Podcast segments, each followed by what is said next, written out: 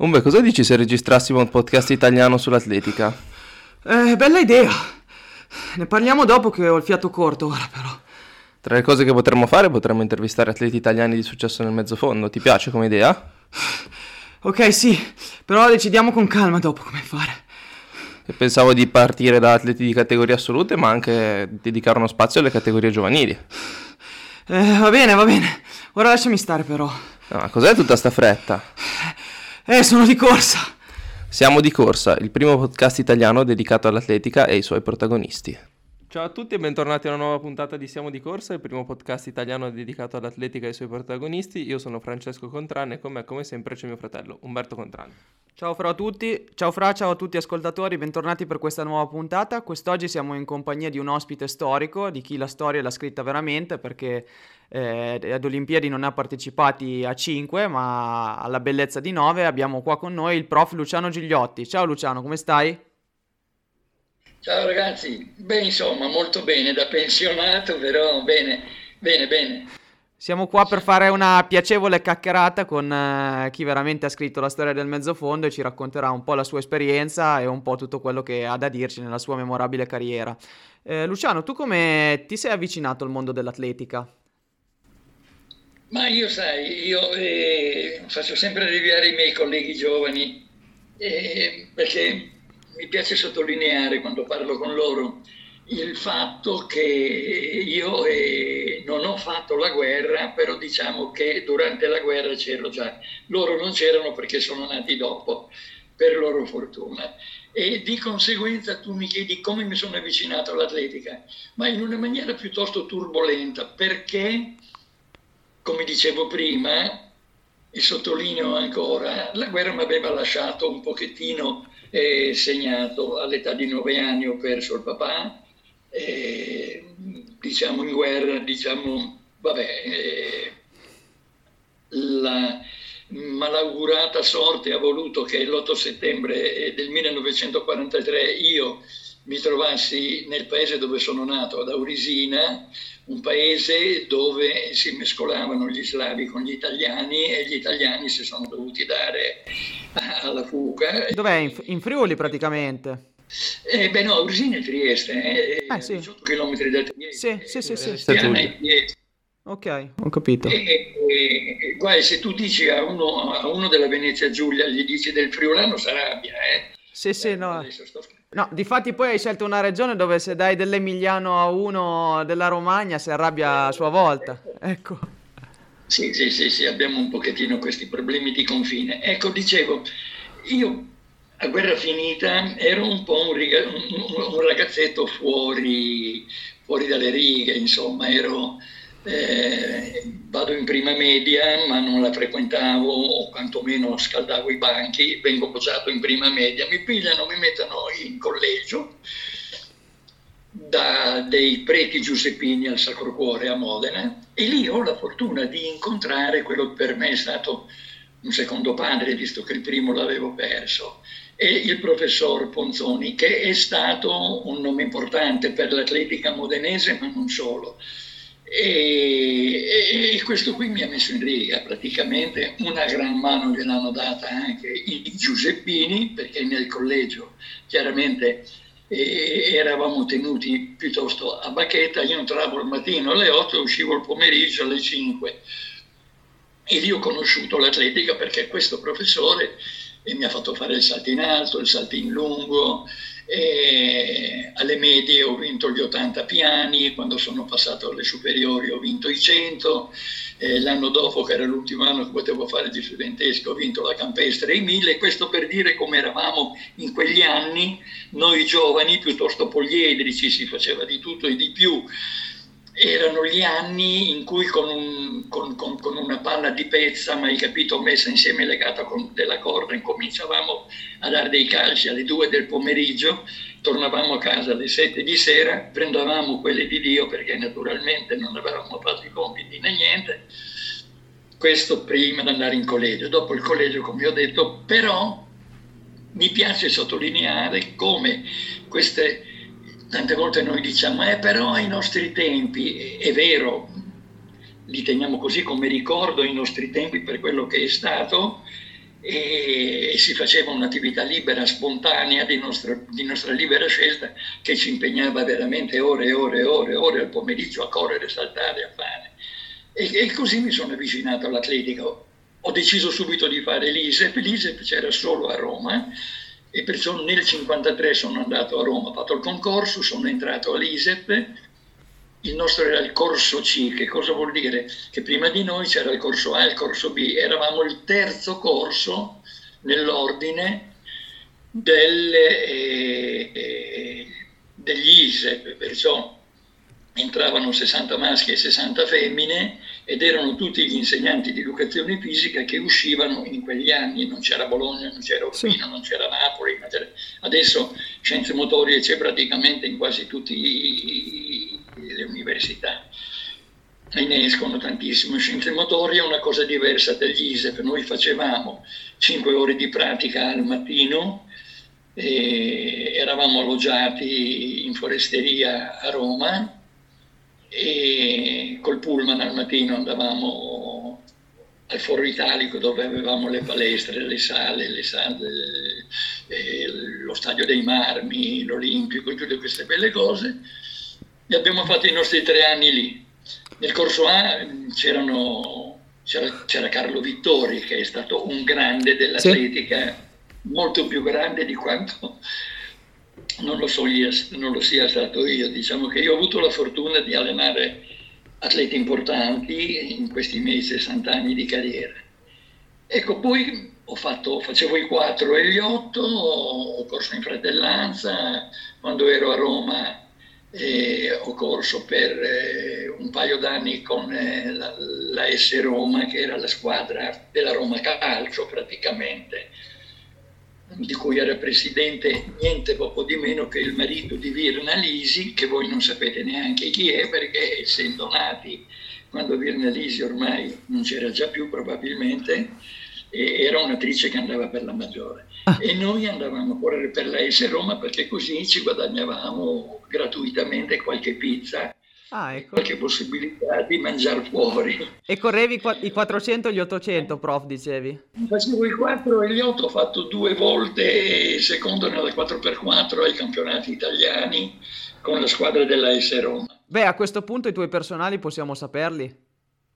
Eh, beh, sono molto scarsi. Vabbè. E dunque, nei quattro, nei, nei, nei, nei quattro, a me piacevano gli otto, eh, per la verità. Nei quattro in staffetta mi avevano cronometrato anche un 48 e 4, però io avevo 50 e sai che adesso non mi ricordo se 3 o 4 eh, decimi, 50 dai.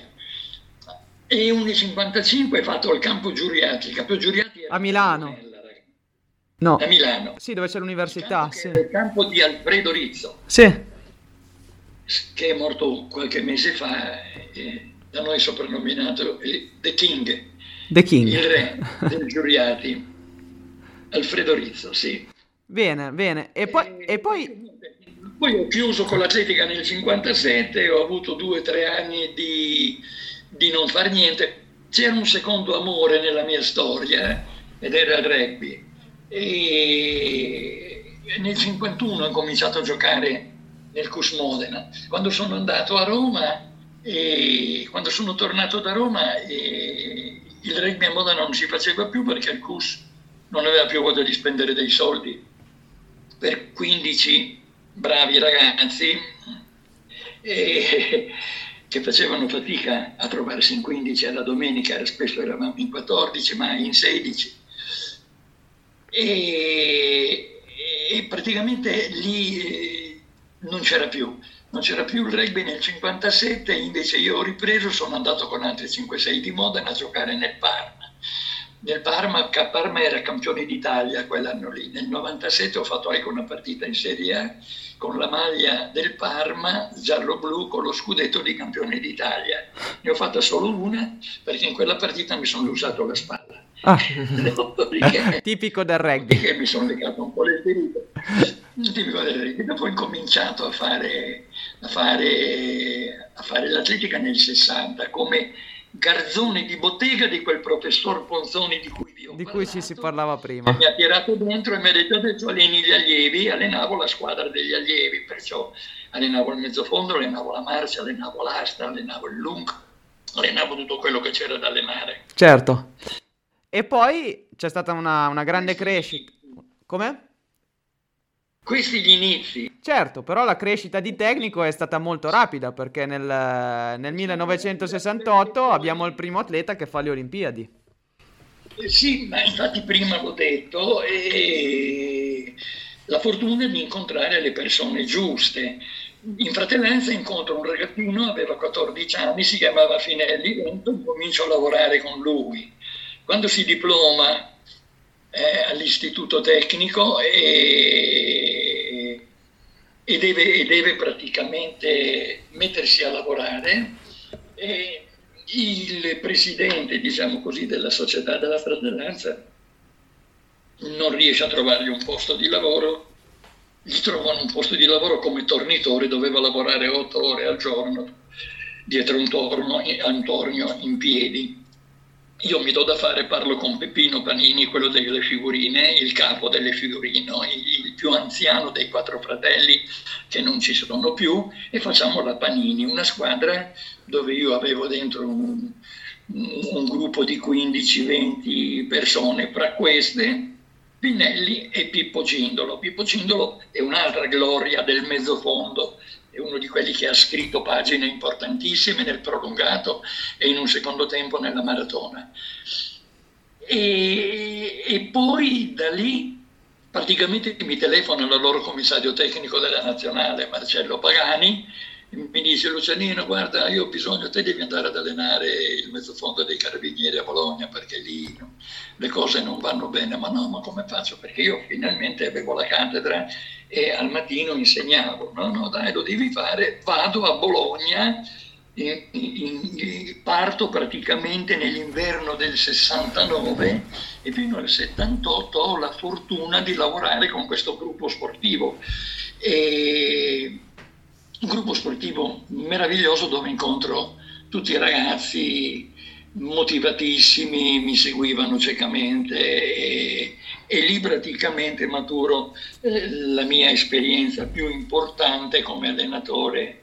E, anche se poi le gratificazioni sono venute dopo, ma io sono molto legato a quel periodo perché l'ho sempre definito un po' la mia Amerigo Vespucci, che oggi ho sentito in televisione, sta perdendo per un giro di due anni il giro del mondo e questo vegliero meraviglioso.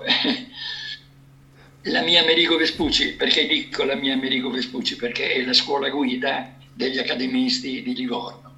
E, tra parentesi, mio fratello ha fatto il biennio di ingegneria a, all'Accademia di Livorno e mi parlava di questo Amerigo Vespucci perché quando li dovevano punire gli facevano fare il giro di barra, li facevano arrampicare su e giù per i giri e venivano veramente sotto, sotto il treno. Va bene.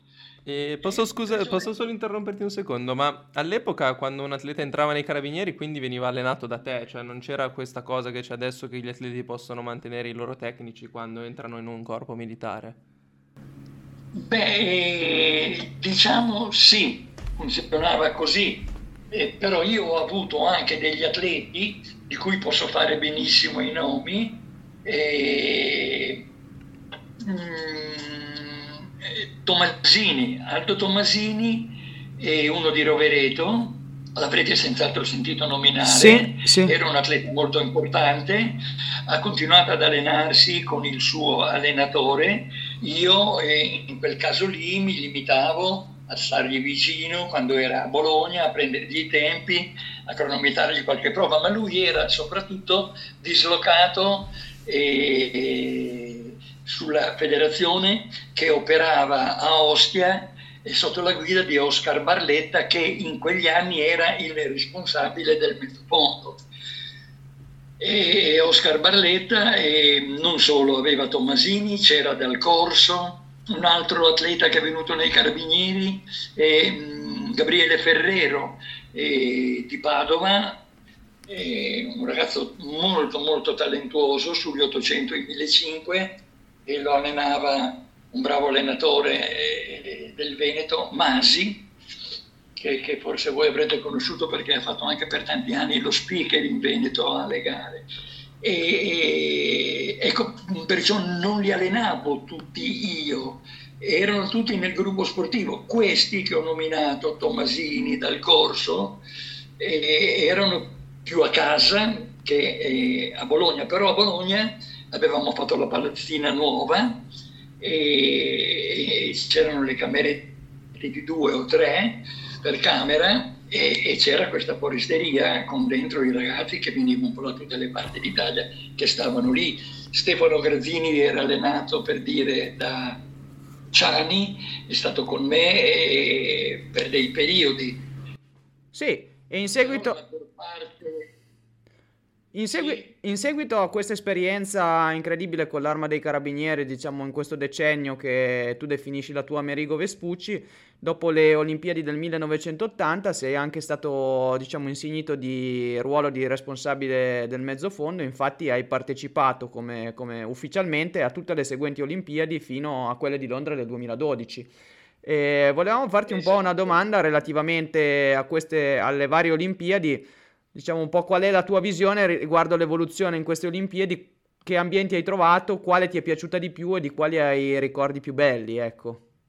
Ma ecco, vedi, eh, domanda giusta, quella che ricordo di più è la prima, eh, proprio perché probabilmente la prima nel 76 io avevo 42 anni. Ah, ok, la, pri- la prima partecipandoci, certo a Montreal. Che ho partecipato ufficialmente. E il mio primo atleta alle Olimpiadi è stato quel fine di Renzo. Che però era nel 68 a Città del Messico. Questa invece era all'Olimpiadi di Montreal. 68 a Città del Messico. E lui, lui corse la semifinale, purtroppo venne fuori una gara tattica, lui era più resistente che veloce, anche se aveva dei bei finali, sono arrivati in cinque sui quadratoni finali insieme e lui è arrivato quinto, è rimasto fuori dalla finale. Ma era, era forte, in quegli anni lui si batteva con Arese e Gianni Del Buono sì. e negli anni qualche volta ha battuto Arese, spesso ha battuto Gianni Del Buono. E erano un bel trio di, eh, di, di, di, di 1500isti.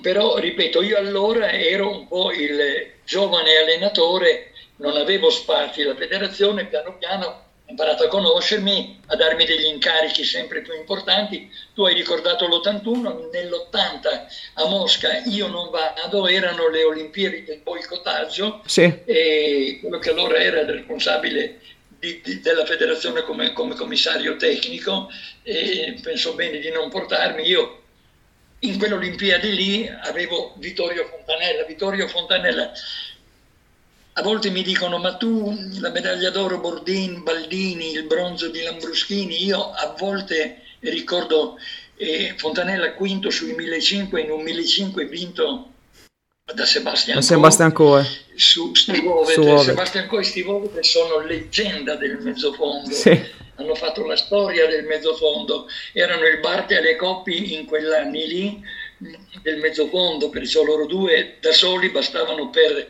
fare grande un meeting. E io ero presente a Firenze quando Sebastian fece il record del mondo degli 800. Perciò, eh, ecco, Fontanella ha fatto una cosa grande, non se lo ricorda nessuno. Voi ve lo ricordavate Fontanella, Vittorio? Beh, ricordarlo è molto difficile visto che siamo nati un attimino dopo, però Però il nome qualcosa sì mi, dice, mi diceva perché anch'io mi leggo qualcosa di storia e mi ricordo di aver letto un po' di quelle Olimpiadi il nome di questa fontanella. Perché poi tra parentesi dicevi Coe e Ovet. Ehm, uno preparava gli 800 e ha vinto il 1500, l'altro preparava il 1500 e ha vinto gli 800. Si sono scambiati alla fine. Hai detto molto bene, hai, detto molto bene. hai fatto proprio sugli 800 il favorito era Sebastian. Eh, esatto. E lo ha praticamente buggerato nel finale la finale dei 1500, quello se l'è legata al dito e dice vabbè adesso questa la devo vincere io e l'ha vinta lui. E Montanella quando sono entrati nei quadratoni, che sarebbero gli ultimi 5 metri, era terzo e si è fatto infilare da due della DDR Bus e, e, e, e chi si ricorda. Boh, boh comincia a litigare un po' con i nomi ragazzi. Tra qualche giorno, non molti, pochissimi giorni, sono 89 volentieri in televisione come ieri sera per esempio che ci siamo visti Losanna. Ecco, dicevo, sono molto legato, divago, divago moltissimo, parlo troppo, sono molto legato al 76 a Montreal perché ho respirato per la prima volta l'aria, quello che si respira in un villaggio olimpico, che è una cosa ragazzi fantastica e la, l'auguro a tutti. Anche il solo fatto di dire ho partecipato a un'Olimpiade è già una cosa di per sé estremamente gratificante e bella, perché c'è il mondo, perché le Olimpiadi sono quell'evento universale a cui tutti tengono, a cui tutti vorrebbero poter partecipare.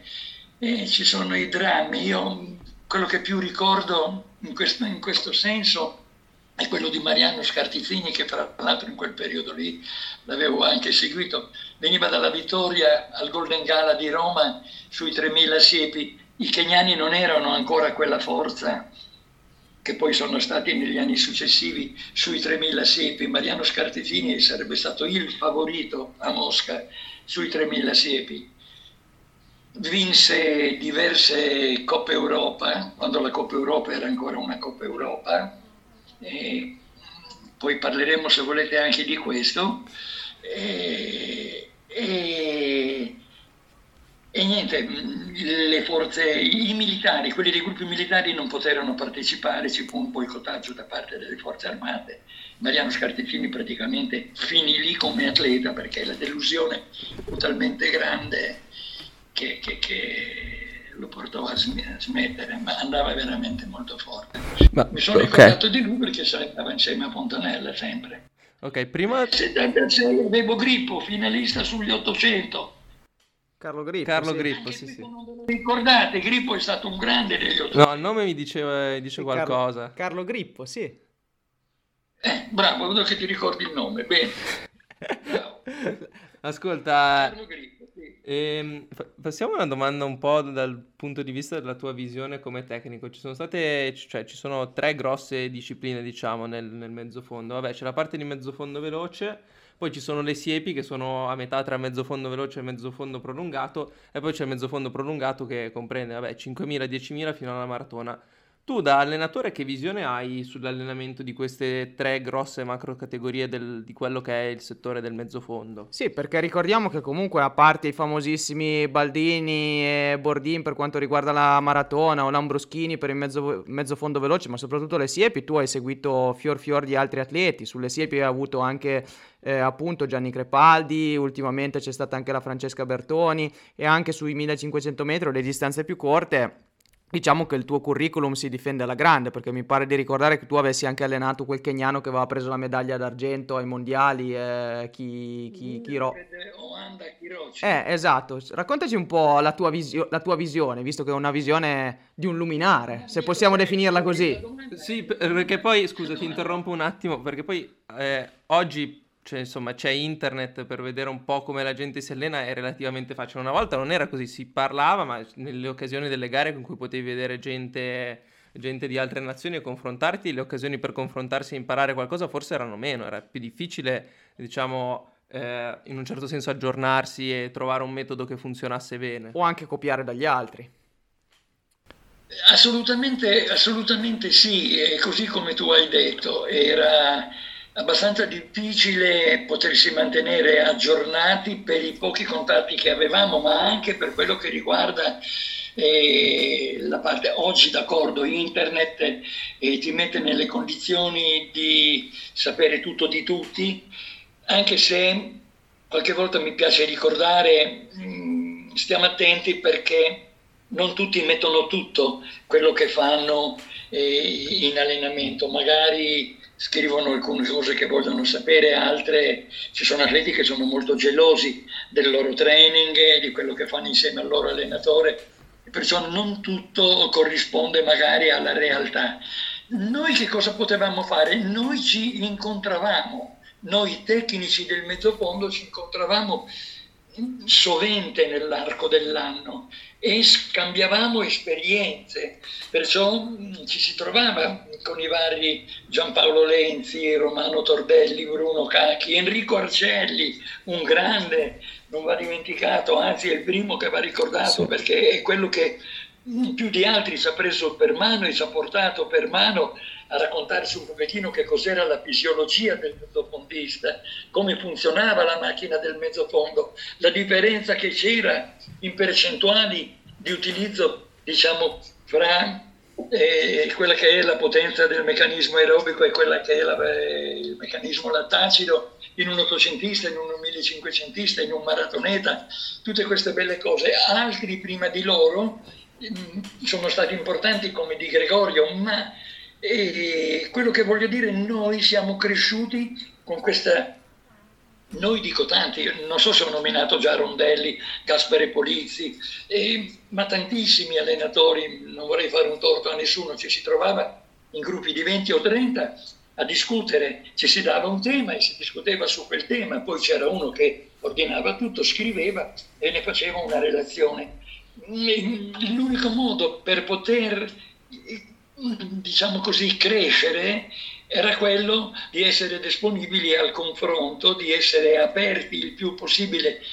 Io lo sono per, per, per, per mia eh, così, indole, abilità mentale a questa cosa. Ancora oggi eh, ascolto gli altri, apprendo dagli altri, mi piace più ascoltare che parlare, anche se spesso e volentieri mi hanno chiamato mm, insieme a Pierino e ad altri abbiamo girato l'Italia, abbiamo fatto convegni a destra e a manca, si è parlato molto eh, sul mezzofondo, però c'era, come vi dicevo, questa apertura da parte dei tecnici. Oggi è tutto più facile, anche se poi il mondo dei tecnici, come tutto il mondo dell'atletica, è un mondo molto variegato e dentro c'è di tutto e di più. Ci sono dei punti fermi che secondo me eh, hanno una loro validità assoluta e l'hanno avuta in passato e l'hanno avuta e l'avranno in futuro.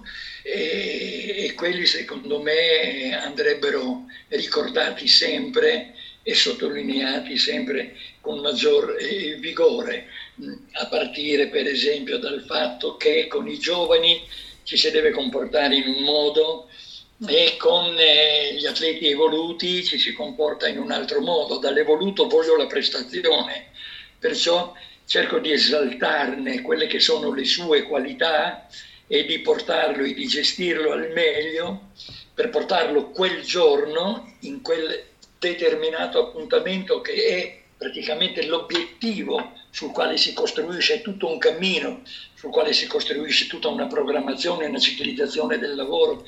Anche sulla ciclizzazione sulla programmazione mi piacerebbe aprire una parentesi qui insieme a voi perché le cose sono molto cambiate e non è più come una volta. Torniamo al discorso di prima, apertura. L'allenatore che si sente arrivato, che, es- che crede di essere lui il tenutario della scienza infusa, ha chiuso ha chiuso, non può più progredire, non può più dire niente di nuovo, non può più guardare avanti, perché si limita a guardare indietro, credendo lui di essere il tenutario del bene assoluto. Io sono sempre cresciuto con grossi dubbi e quando un atleta buca o c'è qualcosa che non funziona o mi fa delle controperformance, la prima cosa che faccio è un'analisi mia interna, non cerco alibi, non vado, sì, ma però pioveva, poi c'era un vento, poi quel giorno lì, e poi mm, la gara, no, non c'entra niente. Andiamo a vedere dove posso io aver sbagliato. Uno dei punti più importanti che un allenatore deve sapere gestire è quello appunto del portare l'atleta nelle condizioni migliori quel giorno. E questo, e questo non è semplice. E questo ti deve dare la possibilità di effettivamente tenere monitorato il più possibile il tuo atleta, il fatto di vederlo nel quotidiano. Stefano in una sua relazione, l'altro giorno l'ho vista, me l'ha mandata, dice noi facevamo 200 giorni all'anno via da casa Dico, ma davvero Stefano facevamo 200 giorni via da casa? Beh, insomma, anche 180 magari, ma sì, qualche volta anche 200, Lucio. E perché? Perché facevamo dai 3 ai 4 raduni in quota di tre settimane abbondanti, due durante l'inverno, per la, per la, preparazione della prima fase, quando si facevano le due maratone, sto parlando di, di Baldini, e allora chiaramente doppia, doppia ciclizzazione, maratona primaverile, che nel caso di Bordini era Boston, nel caso di Baldini era Londra, e, e si facevano due allenamenti in quota e naturalmente la quota in quei casi lì non la vai a fare al Sestrer o a Livigno perché ci vai a sciare. Certo, per forza. Allora andavamo, andavamo, in Namibia oppure andavamo in, in Sudafrica. E che dire, il, ecco, ecco, ho perso il filo. No, eh, allora cerchiamo, cerchiamo, di tornare un po'. No, allora diciamo la domanda nostra, eh, visto che tu sei stato fonte di ispirazione per moltissimi altri allenatori, nel senso che molti altri quando gli viene chiesto da chi hai preso spunto, da chi è, chi è un tuo modello a livello allenativo, e sono tantissimi che ci dicono il prof Gigliotti, il prof Gigliotti. Noi dal prof Gigliotti vorremmo sapere magari da un punto di vista tecnico-metodologico Riguardo a queste tre discipline che abbiamo citato, mezzo fondo veloce, siepi e maratona, che cosa pensi di aver introdotto di innovativo? Anche un solo elemento, qualcosa che dici prima secondo me non c'era e la nostra scuola è riuscita a, metter- a mettercela dentro. Eh, quando dici la nostra scuola ci tengo a sottolineare che non ero solo ma c'erano altre persone importantissime, una era quella che abbiamo nominato. Esattamente. Era Ida Nicolina, era Sandro Donati e per quello che riguarda il mezzo fondo veloce era Nardino De Cortes eh, che in quegli anni allenava Cadoni, era Gianni Ghidini che già allora venne un attimo dopo, però Gianni Ghidini già sì. allora si interessava di mezzo fondo veloce. Perciò noi eravamo dei vasi comunicanti e abbiamo fatto tante cose insieme e abbiamo introdotto tante cose. Non so, sul versante della forza, per esempio, sì. tutto il discorso eh, inerente alla forza elastica, i balzi, i multibalzi, queste cose, le ripetute in salita, le salite brevi, eh, le salite medie, eh, addirittura abbiamo introdotto, ma questo più per il prolungato, la cronoscalata e più per la maratona ancora. E la cronoscalata era una specie di fondo veloce fatto in salita, dove la salita doveva avere delle pendenze possibilmente abbastanza costanti e non rilevanti, tipo il 4-5%, perciò corribili. Certo. Eh, per fare degli esempi, in certi tratti eh, Stefano mandava 3-10 al chilometro anche, va bene? Sì. E per distanze di 8, 10, 12 chilometri. E... Ecco, questi sono il, il circuit training modificato. Il circuit training modificato e questo qui sempre, questo soprattutto con, con, anche con Renato Canova, prima l'ho dimenticato, importantissimo soprattutto sul versante prolungato in maratona. E poi Renato è andato a maturare altre, altre esperienze in Kenya, è diventato un grande, allenando soprattutto campioni eccelsi come lo sono questi kenyani.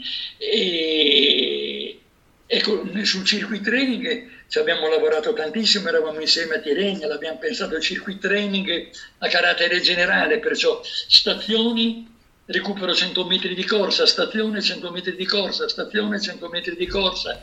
E la stazione ovviamente poteva essere un circuit training a carattere generale, dove io andavo a toccare tutti i distretti, la parte diciamo così dell'apparato locomotore, e facevo, che so io, 40 secondi di skip alto, benissimo, 100 metri di corsa, tornava addominali, 100 metri di corsa, tenendo sempre 30-40 secondi eh, di esercitazione di continuo. Nel versante maratona... Scusa, scusa, ti interrompo un secondo su questo perché vorrei farti una, una domanda, ma il circuit training l'avete, diciamo, eh, tra virgolette, inventato voi o vi siete ispirati a, agli allenamenti che si facevano in Oregon? Perché so che anche Bill Dellinger, più o meno negli stessi anni, faceva fare questo Oregon Circuit ai suoi atleti dell'Università dell'Oregon, che è sostanzialmente la stessa cosa che mi hai descritto. Cioè, si, sono sviluppati in parallelo le stesse idee oppure c'era stata una comunicazione tra, tra voi?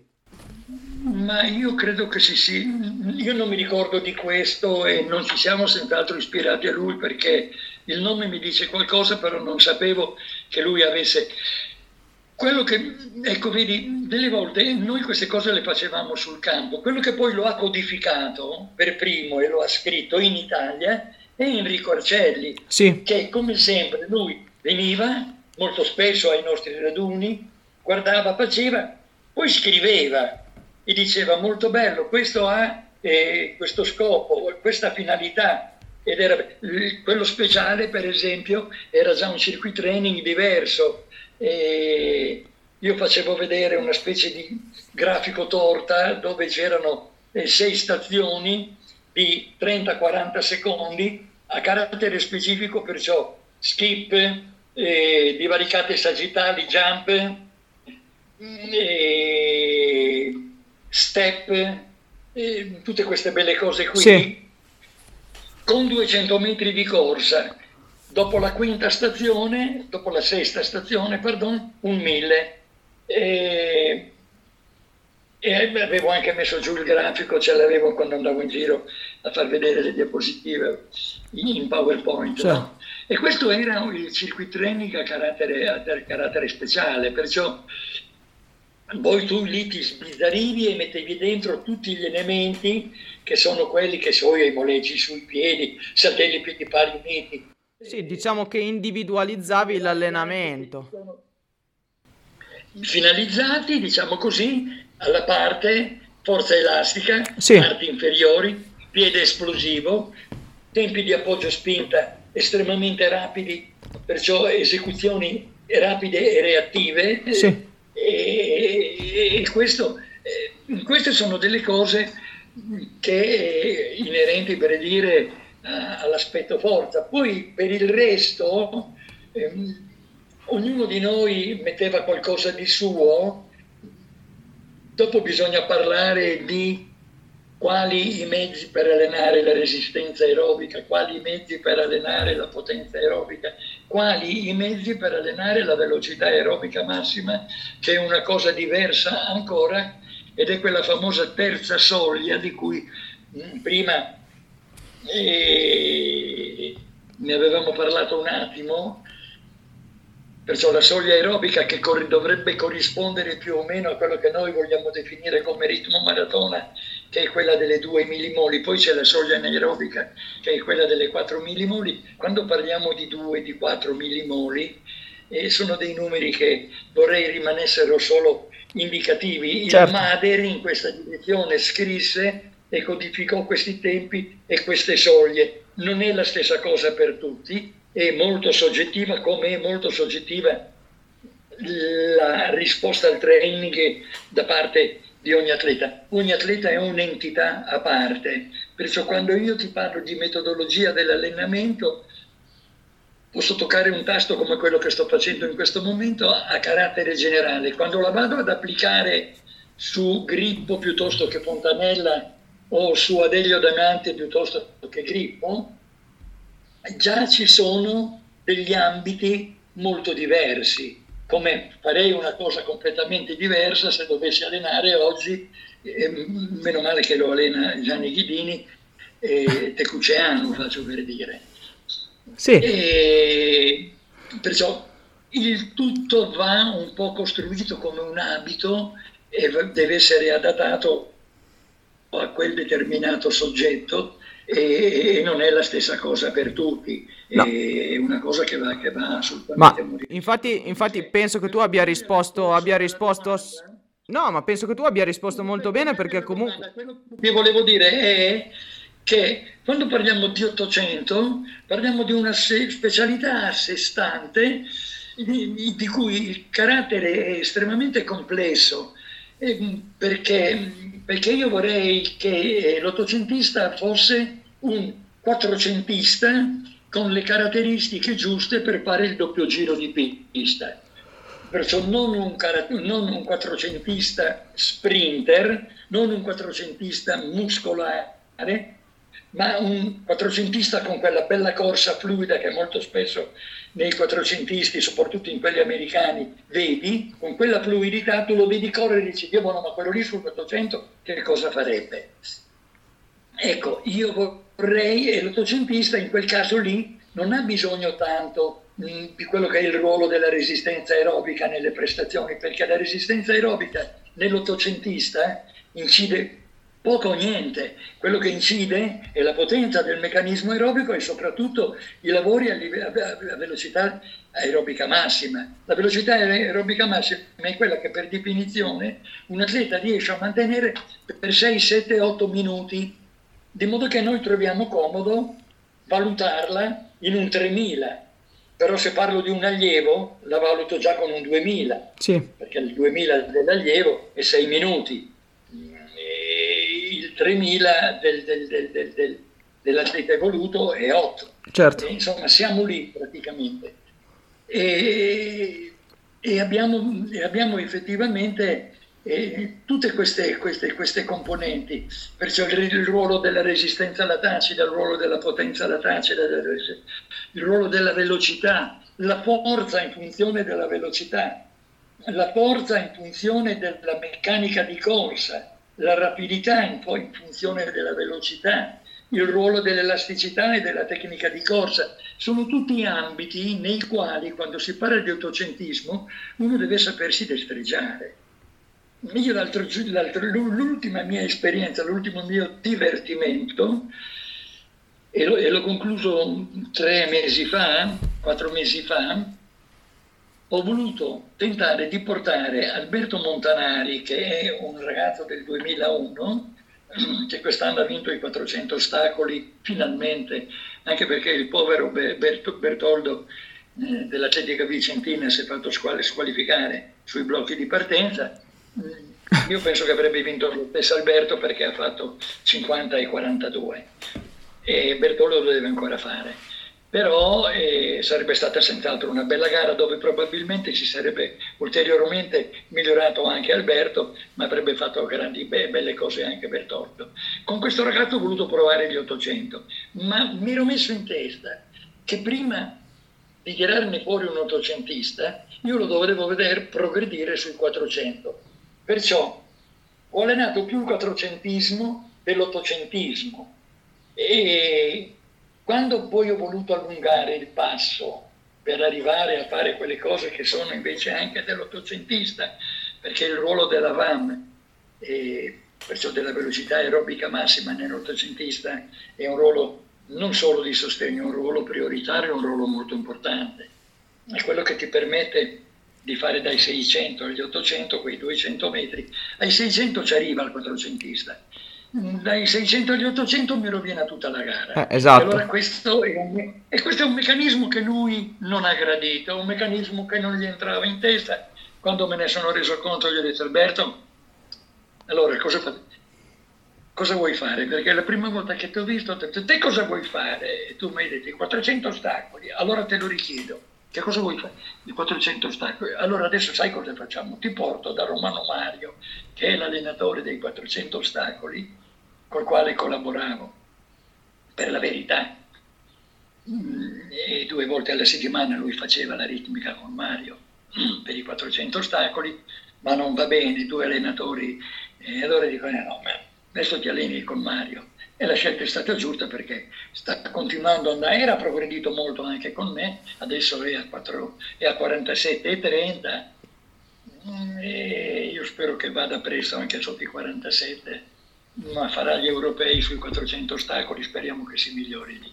Ecco, io quello che dico è la duttilità di uno che vuole fare il nostro mestiere, il saper adattare tutte queste cose che abbiamo un po' sciorinato adesso, senza scendere troppo nel dettaglio perché bisognerebbe fare due ore di conferenza e non basterebbero.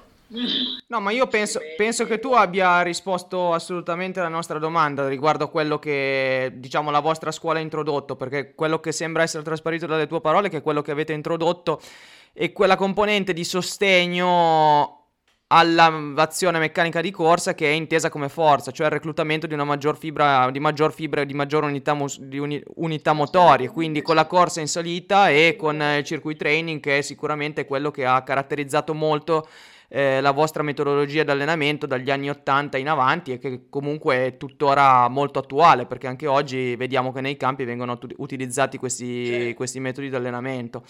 E cambiando invece argomento, le medaglie più belle, sicuramente Bordin, Lambruschini per quanto riguarda il bronzo tanto sudato nelle Olimpiadi dei 3000 siepi e poi per finire con, con Stefano Baldini che è stata veramente una gara mozzafiato a, ad Atene del 2004. Mm, un riassunto di queste tre medaglie, ecco. Un riassuntino, eh, perché io sono logorroico. essere... Sì, ti diamo due minuti. Eh, Bordin, Bordin Baldini, che cosa in comune? 42 km e 195. Perciò parlare di maratone veloci o di, maratone, di maratoneti veloci e di maratoneti resistenti sembrerebbe quasi eh, di, di, di, dire una bestemmia.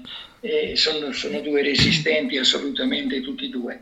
Le caratteristiche però di Gelindo Bordini erano veramente quelle dei resistenti e anche le origini di Gelindo erano quelle del resistente, cioè Gelindo era, veniva dalle corse in montagna e dalle corse su strada, aveva fatto anche attività in pista senza fare risultati eccelsi, 29 su 10.000 non è un risultato eccelso.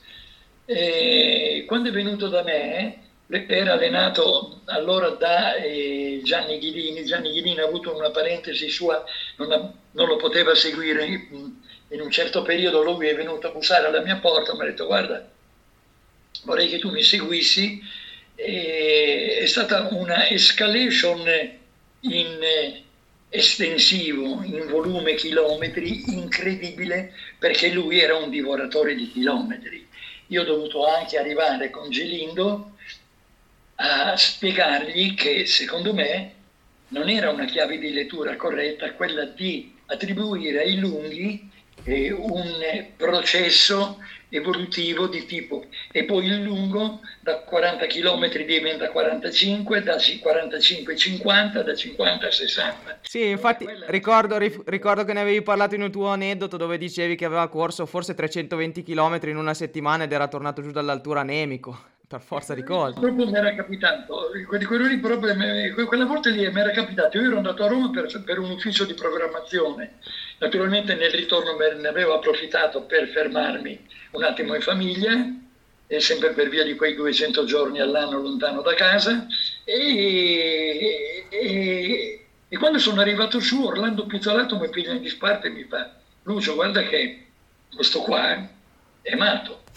perché? Ha fatto dei chilometri, ha fatto 320 chilometri, e poi ha fatto eh, il record dei quattro giri del lago, i giri del lago era di 4 km, sì. e 4 km per 4, 16 km, ha fatto il record che era di Gianni Poli e poi ha fatto, dico, eh, adesso ci penso io, ha fatto Magilindo eh, lui era veramente un muro, lui era uno che... Quando io misi in discussione, questo fatto lui in quei primi anni voleva eh, fare delle imprese in allenamento e questa impresa secondo lui gli serviva e mi faceva questo gesto, mi serve qui. Sì. Se ti serve per la testa, hai ragione Gelindo, andiamo. Eravamo a Mora, in Svezia, dove arriva la Vasalopet, e c'è il giro del lago, e io in bicicletta, fra l'altro con una bicicletta da donna scarlancata che avevo trovato in albergo, con la sella che si muoveva e basculava a destra e a sinistra, ho fatto 50 km dietro di lui perché con i maratonetti andavo dietro in bicicletta per portargli i beveraggi, perché ogni 5 km nei lunghi il maratoneta sì. deve imparare a bere anche perché l'idratazione in gara è cosa molto importante. Nel momento in cui il maratoneta smette di sudare non riesce più ad avere termoregolazione, la temperatura gli va a mille e, e, vanno in collasso, vanno in crisi, si vedono quelle scene raccapriccianti dove uno viene avanti barcollando come è successo alle Svizzere nell'84 a Los Angeles e ancora adesso se ne vedono delle volte i filmati che sembravano degli zombie quando sono entrati o il nostro grande Dorando Pietri. Esatto. Ma in quegli anni lì eravamo dei neofiti eravamo molto sì. ignoranti. La sera prima della maratona gli facevano mangiare una bistecca di mezzo chilo perché la carne da forza la carne dalla forza e in invece erano i carboidrati che facevano glicogeno, per voi andare ad attingere al glicogeno per durare 42 km. Comunque, vabbè. Ah, ok, ok. No, no, ci siamo. Io in realtà vi devo abbandonare un attimo perché ho il lavoro che mi chiama a quest'ora qua. Però... Chi mi fa le domande? Ci sono io. Però c'è lui e io, mi, io, me la voglio riascoltare perché mi manca la parte finale, mi mancano ancora la parte di Lambruschini e di Baldini, che le ho sentite un po' per televisione, ma io poi me le riascolto. E se non ti offendi ti do poi un colpo di telefono così ti dico cosa ne penso di questa intervista, perché mi sta piacendo moltissimo. Va bene. Grazie mille Lucio, ti rilascio con mio fratello. Allora, ciao. Lambruschini e Baldini, comincia tu da chi vuoi. Lambruschini, beh, no, continuiamo con Baldini perché così facciamo subito le analogie. Stefano veniva, Stefano non lo definivamo mezzofondista veloce, Stefano veniva dai 1500, 5000, i 10.000. Quando eh, Emilio Benati l'ha portato da me nel 92 a Tirrenia, mi ha detto Lucio, io faccio un altro mestiere, questo ragazzo secondo me ha delle belle qualità e io non posso eh, pensare che lui de- debba aspettare che io esca da lavoro alle, alle 7 di sera per allenarsi con me, e vorrei che lo allenassi tu. Ma no, dai Emilio, ti do una mano, faccio i programmi io, poi quando... No, no, no, no, se non lo, se non, se non, se non lo alleni tu, vado da Giampaolo Lenti, dico, beh, no, vabbè, allora, allora lo alleno io. E ho preso Stefano in mano. Stefano veniva da quelle distanze lì, a Stefano piacevano i chiodi, gli piacevano fare le ripetute in pista. E abbiamo fatto per un po' quell'esperienza lì. E sono state, diciamo così, le Olimpiadi del 76 quelle che sono servite ad aprire gli occhi al ragazzo che nel frattempo... Scusa, del 96? Non del 76, credo. Credo del 96. 96. No, no, hai detto bene, eh, correggimi, è, è un lapsus. Va bene, è un lapsus.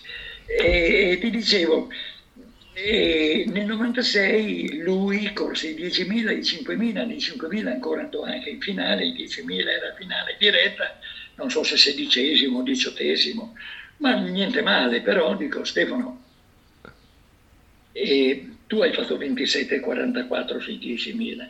Io credo che se enfatizziamo in quella direzione a 27,30, 27,20 ci arriviamo.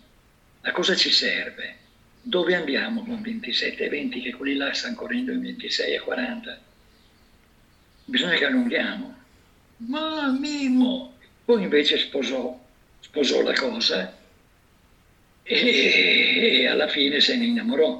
Nel 97 vince il campionato del mondo a Palma de Mallorca di mezza maratona e nel 98 vinceva la maratona dei campionati europei, ha debuttato in maratona a Venezia arrivando dietro a Goffi, a Giacomo Leone, però non si è perso d'animo, siamo andati avanti e nel 98 eh, ha fatto quello che ha fatto a Budapest agli europei, poi diciamo lui era pronto per vincere la maratona secondo noi e secondo i nostri programmi nel 2000, lì abbiamo un po' probabilmente esagerato in allenamento a St. Moritz e si è procurato una microfrattura. E quando siamo arrivati a Sydney eh, il male si è acuito era talmente in forma, andava talmente forte che ancora mi faceva degli allenamenti assolutamente eh, significativi, però poi non gli ci volevano 3-4 giorni per recuperare dal male. E allora siamo lo stesso, abbiamo gestito l'ultima settimana, gli ultimi 10 giorni come abbiamo potuto, è partito e al ventunesimo, ventiduesimo chilometro si è dovuto ritirare. E poi però nel 2004 è arrivata una delle medaglie più belle della storia dell'atletica italiana, quindi... Della storia dell'atletica la più bella, senz'altro, eh, di quelle Olimpiadi lì, perché vincere ad Atene quella maratona che da maratona appunto parte e arriva nel vecchio stadio Panathinaikos all'imbrunire con le luci tutte accese, vedere quest'uomo che arrivava a, a 2,45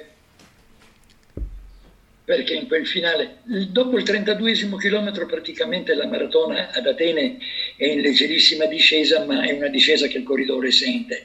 Lui si è messo a volare, anche perché la prima parte era stata corsa e sottotono a 3,15, 3,16, mentre il brasiliano se ne andava. Poi quando sono partiti in caccia, lui, Tergant, Garib, eh, Keplezighi e l'altro inglese come si chiamava? Eh... Aspetta, vabbè. mi sfugge un attimo, lo vado a prendere. E vabbè. Eh, sarei arrivato tanto sesto dopo. E niente, e...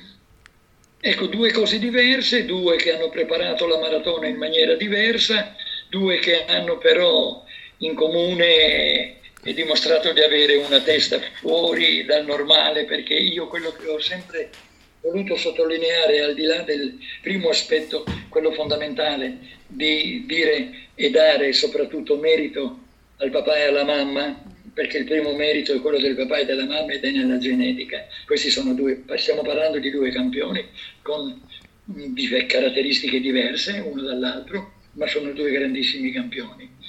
E l'altro di aver saputo mettere sul piatto della bilancia quel giorno una determinazione una ferocia, diciamo così, da un punto di vista agonistico nel senso buono della parola, perciò una ferocia nei confronti del saper sopportare fatica e dolore fisico fuori dal normale. Tanto Bordin come Baldini, eh, io ricordo due episodi, uno quello di Bordin, vigilia della gara a Seoul, siamo sul campo di riscaldamento, c'è un'equipe di giapponesi Un'equipe giapponese vuol dire che sono 10 persone dietro uh, due o tre telecamere con tutto il lavoro, tutti agitatissimi che non stanno fermi, che intervistano Salah, il cibutiano, e gli dicono domani ci saranno, che so adesso non ricordo, 32 sì. gradi, il sole a picco, e ci sarà un'umidità del coso e poi ci sono tutti questi avversari, Vachiuri, eh, Juma Ikaga, che... E questo qui tranquillo dice in, in telecamera, mm, dice va bene ma eh, non mi interessa, domani vinco io, sono il più forte. Gelindo mi guarda e mi fa, ma lui lo sa che ci sono anche La sapeva lunga. Eh sì. Baldini, Baldini invece, Baldini niente, facciamo la conferenza stampa, tutti i giornalisti ad Atene, tutti gli italiani, e, lui che manifesta una sicurezza, una forza, una determinazione incredibile. All'uscita i giornalisti mi fanno Lucio, ma te cosa gli hai fatto? Dio buono. E gasato che, che fa paura, dico no, è, è così, è consapevole del livello di efficienza che ha raggiunto. Il test di controllo che facciamo normalmente prima di una maratona l'aveva detta lunga, a 2,45 lui non raggiungeva la soglia anaerobica, faceva 3 millimoli.8 di lattato. Sì, quindi andava da far paura. Era una roba da far paura, non basta in quel giorno lì essere in forma, devi essere anche in stato di grazia. Lui era in uno stato di grazia e, e poi l'abbiamo verificato in gara. Prima della gara De Madonna mi fa, Lucio, ma tu firmeresti per un argento? Dico, ma neanche per sogno, adesso siamo qui, ce la giochiamo. Ma te ti devi essere giocato il cervello. Anni mi fa, te ti devi essere giocato il cervello. Eh beh, però hai puntato, hai puntato bene.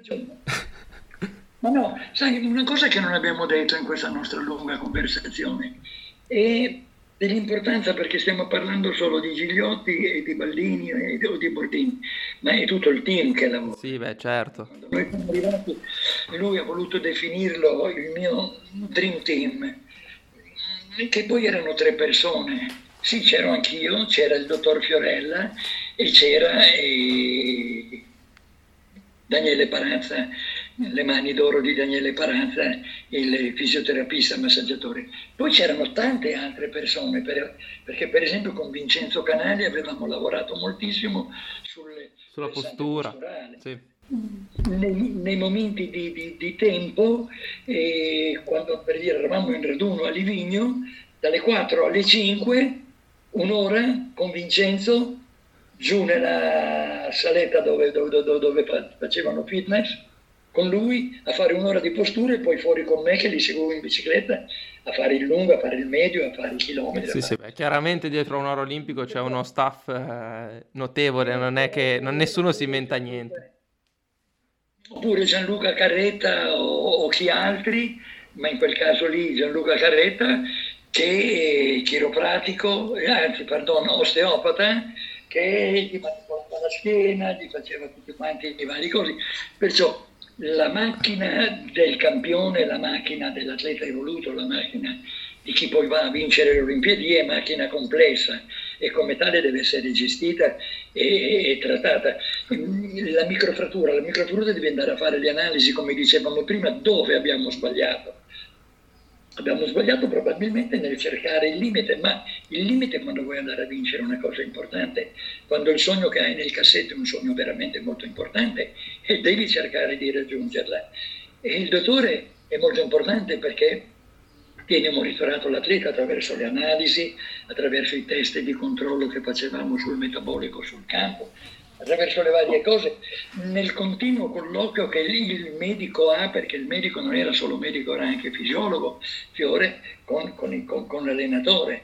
E poi sul lettino del, del, del, del fisioterapista eh, l'atleta si lascia andare, si confida, il fisioterapista viene da me e mi dice Lucio, guarda che, eh, che oggi me l'hai mandato che aveva veramente due gambe, cariche, pieno, pieno, pieno, pieno, domani se puoi, stai leggero, ok, grazie Daniele.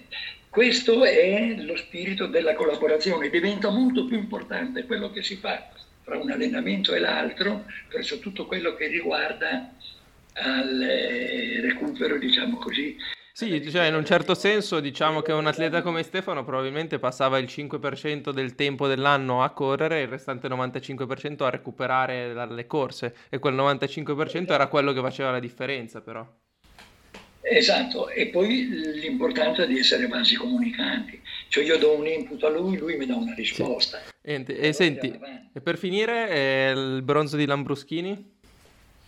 Eh, beh, il bronzo di Lambruschini è una cosa che mi ha commosso come mi hanno commosso le due medaglie di cui abbiamo parlato in questo, in questo momento e mi ha commosso un po' di più anche perché faceva il filo a mia figlia che poi ha sposato e allora è diventato anche mio genero.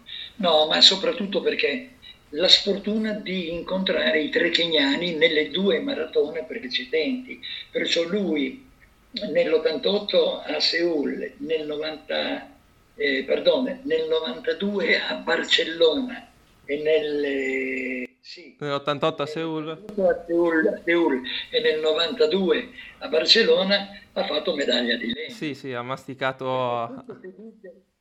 Questo ti dice della grandezza del, del, del, dell'atleta perché è stato veramente un grande Alessandro. Un uomo, oggi si parla dei 1500, perché abbiamo una schiera di 1500isti a partire da Arese, Meslec, Joao Filippi, eh, sì, ce ne, ce ne so.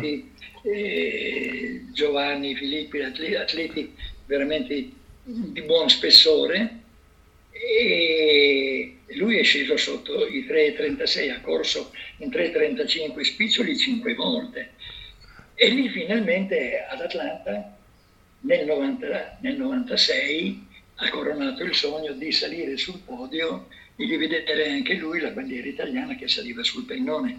E è stata una grande soddisfazione per lui, per me che l'ho seguito, lo ha seguito molto bene fino al 92 mm, Giancarlo Chitolini, l'artefice delle due medaglie di legno, ahimè, si sarebbero meritati qualcosa di più, però non ci fossero stati i kenyani, vabbè, ma del senno di poi anche questo è un discorso sbagliato, i kenyani ci sono. Sì, esatto. saranno sempre. Allora, ti faccio, visto che andiamo in chiusura, ti faccio un'ultima domanda. Eh, come vedi il panorama dell'atletica italiana e dell'atletica mondiale al giorno d'oggi?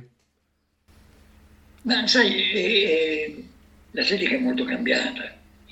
Eh, oggi un eh, atleta di vertice se a questi che ci riferiamo, perché poi sarebbe stato interessante anche toccare il tasto soprattutto delle attività a livello giovanile. Questa nazionale che tu, che voi avete visto vincere in questa tre giorni di pseudo Coppa Europa, perché adesso ha un'altra titolazione, la Coppa Europa era quella che aveva voluto Bruno Zauli e che Nebbiolo ha portato avanti, avanti esaltandola, era un evento molto sentito da tutti, ci si preparava per la Coppa Europa, tutti ci tenevano ad essere presenti. Sì, adesso alcune nazionali come l'Inghilterra hanno mandato atleti a fare esperienza di fatto, hanno mandato la nazionale BOC. E... Gli inglesi, i francesi, i tedeschi hanno tenuto alcuni big, questo nulla toglie allo spirito che hanno dimostrato i nostri ragazzi. Ah, no, assolutamente. Quei, quei ragazzi che hai visto combattere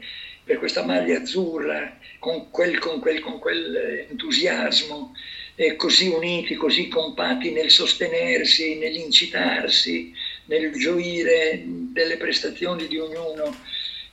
E sono quei ragazzi che sono cresciuti a partire da, da, da quando? Da, da, da 8-9 anni fa, quando Stefano Baldini, non più atleta, ha fatto il CT diciamo così, del settore giovanile esteso anche all'Under 23 con il progetto eh, diciamo così, che seguiva anche gli Under 23.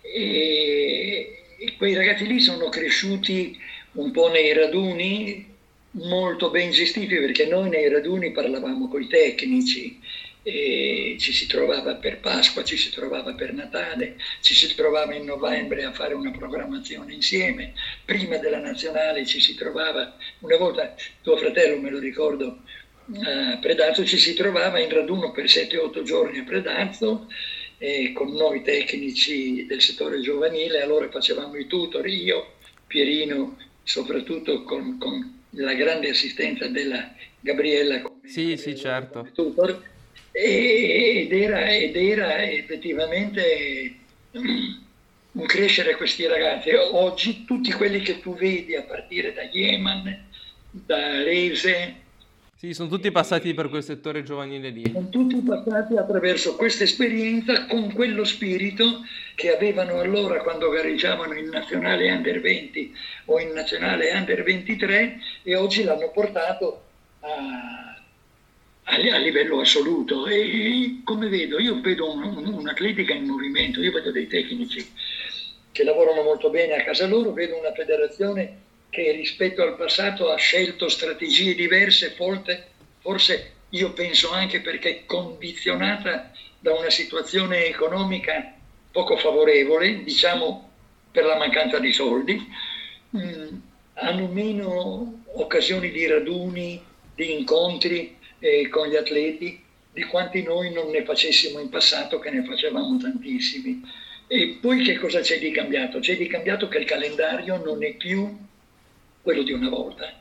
Abbiamo studiato tanto sul versante della programmazione e della ciclizzazione ed eravamo diventati bravi in quegli anni appunto dove abbiamo parlato prima di Bortelli, di Baldini, di Lamborghini. Adesso è cambiata l'atletica, adesso tu vedi un Ingebrigtsen che viene a Torino a fare in eh, dicembre i campionati europei di corsa campestre, poi lo ritrovi nelle indoor e vince nelle indoor, poi lo rivedi che viene fuori e fa tutte le Diamond League ad altissimo livello, poi lo vedremo agli europei, poi lo vedremo ai mondiali e poi lo vedremo a Parigi ai, alle Olimpiadi. Oggi l'atleta di quel livello deve essere pronto, non dico 12 mesi su 12, ma 9 mesi su 12 sì. E allora la strategia cambia completamente e anche il discorso ciclizzazione del lavoro, che altre, altro non è che distribuzione dei carichi, e deve essere vista attraverso un'altra ottica. Questi sono degli atleti che sono perennemente al 95% del loro rendimento, gli basta un 5%, basta per loro spingere un attimo sull'acceleratore e sono al 100% e corrono tutto l'anno. Non so come riescano a gestire da un punto di vista motivazionale lo stimolo, la capacità di essere competitivi sempre ma i grandi campioni questo lo sanno sì. fare. Sì, è quello che stavo per dire, è proprio nella, probabilmente sta proprio nella loro testa da grandi campioni essere, eh, diciamo, hanno talmente tanta voglia di vincere che non gli interessa gareggiare 12 mesi all'anno, la voglia di vincere gli fa superare tutto. E ti faccio un'ultimissima domanda, perché lo stato dell'atletica italiana in questo momento è abbastanza roseo, però ci sono un paio di specialità del mezzofondo eh, prolungato, sia il maschile che il femminile, ti parlo di 5.000 e 10.000, in cui noi abbiamo un solo atleta di punta e sembra che manchi un po' tutto quello che c'è attorno. Cioè al maschile c'è Crippa e al femminile c'è Nadia Battocletti. Secondo te a che cosa è dovuta la crisi su queste distanze come 5.000 e 10.000 in particolare? Che poi non è detto che, che, sia una crisi solo temporanea, perché si vedono tanti ragazzi delle categorie giovanili che stanno migliorando e stanno facendo buone cose. Però il dato di fatto è che, fammi dire, da, dagli anni 10 a oggi non abbiamo avuto atleti fortissimi su 5.000 e 10.000. Sì, però vorrei anche qui non limitarti a, a Yemen.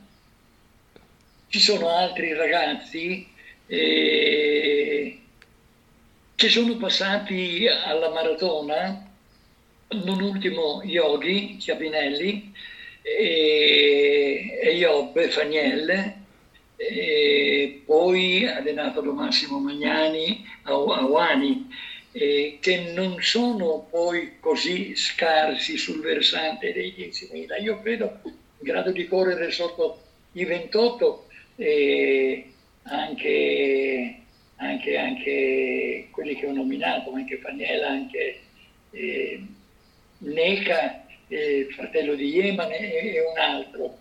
Direi, direi, che più o meno mh, mm, siamo quelli eh, del passato, sì, qualche cosina in meno decisamente c'è, ma quello che è diventato estremamente penalizzante è il fiorire numerico eh, degli africani, perciò keniani e etiopi buttano nella mischia numeri impossibili, tu li vedi correre regolarmente, mia moglie che non si interessa molto di, di, di, di atletica e di mezzofondo ovviamente. E, ovviamente lo dico perché essendosene interessato tanto il marito può darsi che abbia rotto anche un po'. Lei passa davanti alla televisione e fa ma sono tutti neri? Eh sì Paola sono tutti neri. E ecco, questo un pochettino fa passare la voglia. Qualche altro ragazzo, adesso c'è ehm, Pietro Riva, non è assolutamente un brutto ragazzo, eh, che, che, si sta, che si sta muovendo.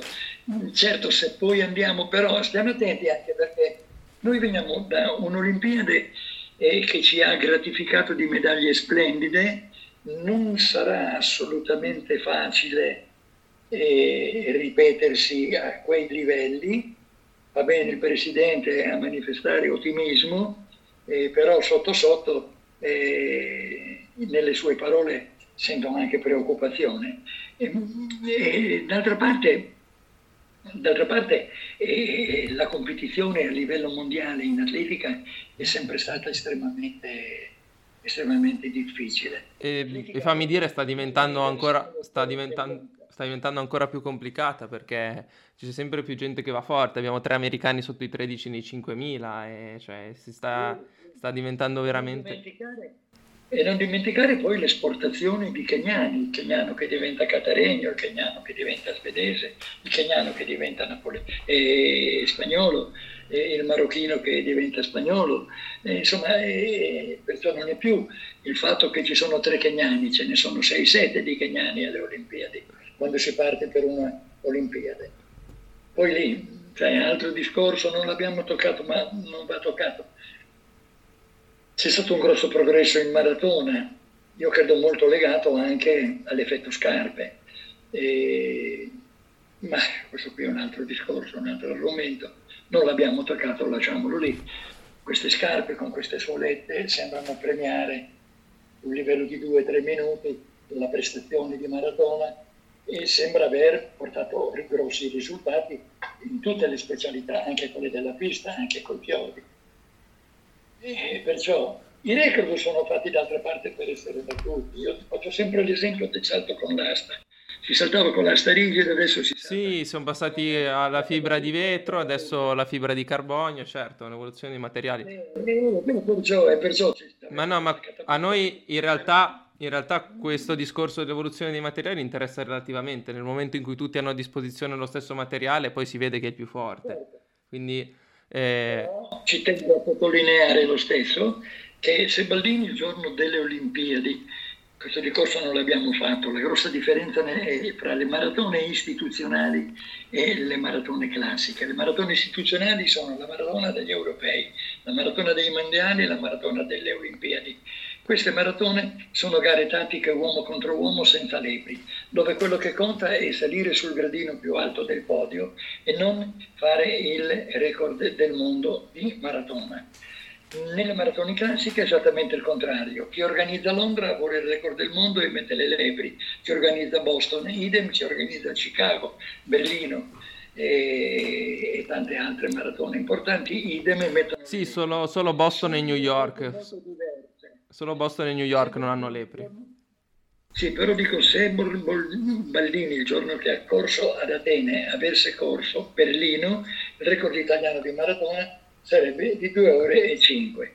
Se poi l'avesse corso con quelle scarpe sarebbe di 2 ore e 3.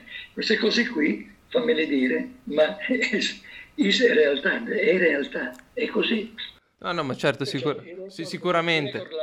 Che trovano, quello che conta è il metallo. Lino di, lino di, di Mameli è la bandiera che sale sul pennone. Certo, e su, e su, questo siamo perfettamente d'accordo. Va bene Luciano, io ti ringrazio per questa chiacchierata lunghissima e anche molto esauriente.